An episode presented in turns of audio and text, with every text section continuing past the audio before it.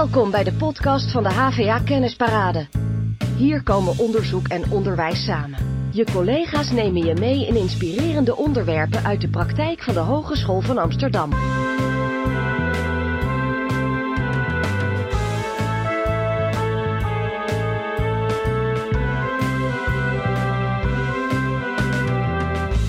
Ik ben Sumitro Puro. Ik ben uh, hoofdopleiding bij de ergotherapie. En uh, ik ben projectleider geweest van een uh, onderwijs-innovatieproject bij onze opleiding. die gaat over samenwerken met jonge vluchtelingen aan het bouwen van een nieuwe toekomst. En daarbij um, nou, zijn we eigenlijk studenten en docenten gaan koppelen aan de organisatie New Dutch Connections, die zich bezighoudt met jonge vluchtelingen. En um, ik heb jullie uitgenodigd om een uh, gesprek te voeren. Om eens even terug te kijken op het uh, project, naar de implementatie van deze innovatie. En misschien kunnen jullie jezelf kort even voorstellen. Yes, dankjewel uh. Ik ben Jan Piro van New Dutch Connections. Ik ben daar projectleider. En ik begeleid tevens de studenten die daar praktijk leren doen. Uh, en ik ben ook uh, afgestudeerd ergotherapeut bij de Hogeschool van Amsterdam. Uh, nou, ik ben Sander. Ik ben 19 jaar en ik ben tweedejaars student ergotherapie. En ik mag namens de HVA een project praktijk leren lopen bij New Dutch Connections. Heel mooi, Irene. Mijn naam is Irene ten Haaf. Uh, ik ben psycholoog en uh, werkzaam bij de opleiding ergotherapie als, uh, als docent. Um, binnen het project New Dutch Connections ben ik zelf ooit begonnen als, als vrijwilliger bij de organisatie. en ben ik ook een aantal keer naar Lesbos geweest om op een vluchtelingenkamp als psycholoog te werken. Um, en zag ik dat er eigenlijk hè, dat het thema vluchtelingen um, ja, in deze tijd heel, heel erg heel urgent is, maar dat er nog, nog eigenlijk weinig weinig mee gedaan werd. En vanuit die gedachte zijn we met de opleiding en New Doors Connections in gesprek gegaan. En hebben we diverse projecten opgestart. En momenteel um, uh, ondersteun ik de studenten die, uh, die werkzaam zijn um, in het tweede jaar bij, uh, bij, New Doors, bij New Doors Connections. Nou, Irene, jij bent eigenlijk vanaf het begin af aan helemaal betrokken. We zijn destijds begonnen met zogenoemde buddy-projecten, waarbij Um, nou ja, eigenlijk uh, Nederlanders of Nederlanders aan jonge vluchtelingen worden verbonden in een buddy-project. Dat hebben we in het onderwijs een paar keer uitgeprobeerd. En je hebt toen het initiatief genomen om uh, daar samen met, met, mij een soort project voor te uh, schrijven. Waarbij we kijken van kunnen we dat nou niet op verschillende plekken in de opleiding met ergotherapie-studenten gaan uh, doen. Ook om op die manier bij te dragen aan uh, nou ja, de ontwikkeling van uh, de interculturele competenties van studenten, van docenten, van medewerkers. En natuurlijk om bij te dragen aan um, het, leven van de jonge vluchtelingen die, die hier binnenkomen in ons land en bij NDC een, ja, een thuishaven vinden. Um, nou, dat doen we op verschillende manieren. In het eerste jaar, zoals ik al zei, van die uh, soort buddy-project. In het tweede jaar is het, uh, het praktijk leren, echt uh, nou activiteiten gaan ondernemen met jonge vluchtelingen. In het derde jaar lopen de studenten ook stage. En in het afstudeerfase doen ze ook stukjes praktijkgericht onderzoek bij NDC.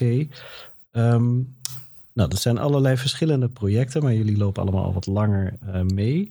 En ik wilde eigenlijk beginnen met de vraag van wat is nou jullie um, mooiste en leukste opbrengst of ervaring als uh, uh, docent of student of uh, medewerker in dit samenwerkingsverband? Ja, um, Jan. Ja, als ik dan terugdenk, inderdaad, vooral het praktijkleren. daar zaten we eerder op de maandagavonden in een restaurant, het landhuis in de stad. En ja, dat waren altijd hele mooie avonden die we daar hadden. Uh, dus de studenten die zorgden dat er daar eten kwam samen met uh, de doelgroep. Uh, dus we hadden daar altijd heerlijke maaltijden, Syrisch, Eritrees, noem het maar op. daarbij werden ook activiteiten gedaan. En ja, dat zijn toch wel hele mooie herinneringen. Vooral in deze tijden waar dat niet meer ter sprake is. Ja, dat zijn, waren echt best grote groepen studenten die dan op de maandagavond daar samenkwamen met de jonge vluchtelingen en een aantal medewerkers uh, uh, voor jullie. Om ook echt samen ehm, nou ja, inderdaad te koken, te eten. En die activiteiten die dan um, zeg maar na het eten werden gedaan, kan je daar iets over vertellen? Ja, dat waren eigenlijk hele uiteenlopende activiteiten. Uh, dat werd ook samen met de vluchtelingen bedacht en de studenten. Uh, dus ja, dat was van alles. Dat waren oud-Hollandse spelletjes, maar soms waren er ook Afghaanse dans werd er gedaan. Dat was echt heel uiteenlopend, maar altijd heel gezellig. Ja, en daarnaast zag je ook gewoon de interactie tussen de studenten en de vluchtelingen die daar langskwamen. Uh, werd geholpen met huiswerk, ja, van alles. Er werden vriendschappen opgebouwd. Dus daar heb ik hele mooie herinneringen aan. Ja. Mooi. Ja, je spreekt uh, ook wat nostalgisch in de verleden tijd, omdat we nu in een heel andere wereld leven natuurlijk. Ja, ja, ja. Ik kan me de bijeenkomst ook nog heel goed uh, herinneren. Nou, op dit moment is dat natuurlijk wel iets, uh, iets anders. Sanne, jij bent dit jaar begonnen. Klopt. bij New Dutch Connections ook. Wil je daar iets over vertellen? Wat zijn, je, wat zijn jouw ervaringen? Um, ja, nou in het begin was het allemaal een beetje zoeken en behelpen wat allemaal mogelijk is. Dus vanuit daar zijn we eigenlijk begonnen met een beetje casusbehandeling en kijken van, goh, wat weten we, wat kunnen we doen? En sinds een kleine maand zijn we eindelijk gekoppeld aan een zogeheten buddy dus ook. En vanuit daar proberen we dus ook een beetje een band op te bouwen. En eventueel ook misschien een groep te vormen met meerdere buddies samen. En ja, zeg maar, dat moment als je dan voor het eerst dus iemand, met iemand aan het videobellen bent, dat is wel mooi dat je dan daadwerkelijk ziet van, goh, uh, deze jongen die kan ik daadwerkelijk iets gaan helpen misschien. Dus toch ook het daadwerkelijke contact, al is het via het videobellen. Dat is jouw mooie ervaring. Heb je nog andere dingen waarvan je zegt van nou dat, dat, dat, dat, dat wil ik echt delen, want dat is, dat is voor mij uniek als student dat ik dit mee kan maken? ja, gewoon zeg maar, de, de vreugde die je ziet bij uh, zo'n jongen. Zeg maar, als je die ook uh, gewoon merkt van er kan iets gaan gebeuren en we kunnen iets gaan opbouwen. Dat is ook wel hartstikke mooi om te zien. En dat doet je wel echt goed. Leuk, ik kom op dat opbouwen komen straks nog even terug. Irene, jij loopt al langer mee. Wat is jouw mooiste ervaring tot nu toe in het ja. project? Nou, ik vind het lastig om er één uit te kiezen, want er zijn heel veel mooie momenten geweest. Um, maar dan denk ik aan zowel ervaringen die ik heb gezien bij studenten als bij de jongeren.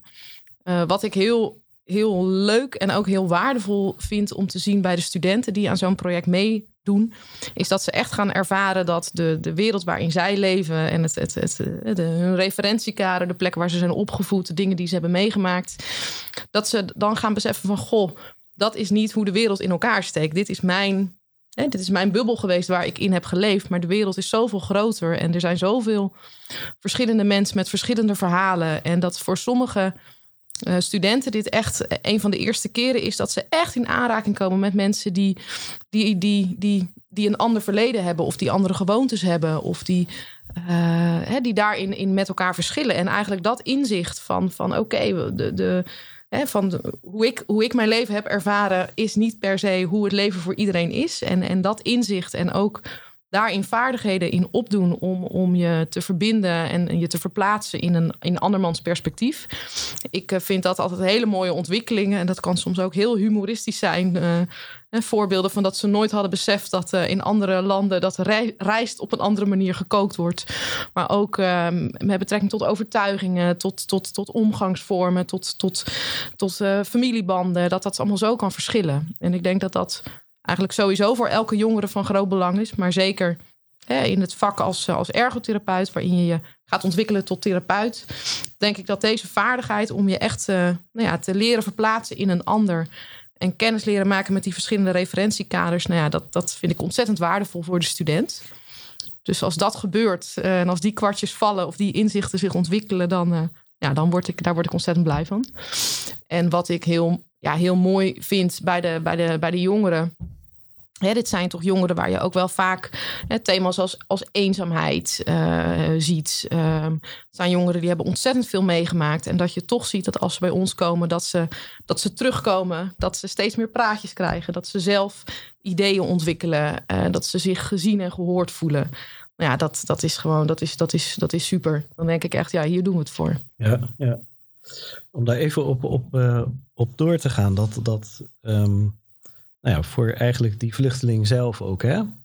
Um, wat is nou voor jullie eigenlijk uh, uh, echt de, de, grote winst voor uh, die doelgroep zelf? Of wat, wat, wat halen zij er eigenlijk uit? Want wij cirkelen daar natuurlijk omheen als studenten, docenten, medewerkers. maar wat hebben ze er zelf aan? Ja, wat ze er zelf aan hebben is ehm, ja, dat ze contact, in contact kunnen komen allereerst met mensen die al langere tijd hier in Nederland wonen. Studenten die misschien geboren zijn.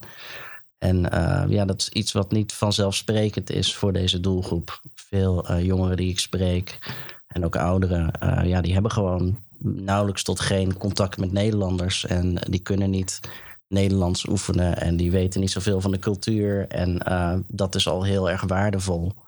Um, ja, om gewoon in contact te komen. Daar kunnen ze vragen stellen waar ze mee zitten. Uh, dingen leren over het land en over de, de, de vragen, de hulpvragen die ze hebben. Um, daar kunnen ze eigenlijk niet zo snel terecht bij hun eigen vrienden die ook in het AZC wonen. Um, dus vandaar dat dit gewoon echt een heel waardevol uh, project ook voor hen is. Ja. En Sander, merk jij als, als, als buddy dat je hè, ook, ook vanuit ja, zeg maar je rol als ergotherapie-student probeer je toch uh, te kijken of je, ja, of, of je ook um, nou, de dagelijkse dingen voor, voor die doelgroep ook weer mogelijk kan uh, maken. Hoe, uh, hoe ervaar jij dat? Draag je daaraan bij? Um, ja, we zijn natuurlijk net begonnen, dus het is allemaal nog een beetje lastig ja, en een ja. beetje kijken wat mogelijk is. Maar ik merk zelf ook vanuit mijn complete groep van praktijkleren, we zijn met ongeveer acht man, als we dan uh, de twee groepjes samen nemen. Er zijn zoveel verschillende handelingsvragen. De een die, uh, daar is het juist, het draait heel veel om de eenzaamheid dat, en gewoon iemand om mee te praten. En de ander die wil juist heel erg bezig met, uh, met de Nederlandse taal onder controle krijgen en die beheersen. En dan ja, heb je weer een andere en die is alweer heel druk bezig en die is een hele stap verder met een eigen bedrijfje opzetten en zo. En die komt daar net niet helemaal lekker uit. En daar wil die graag hulp bij hebben. Het is allemaal heel erg uh, individueel waar ze hulp bij nodig hebben.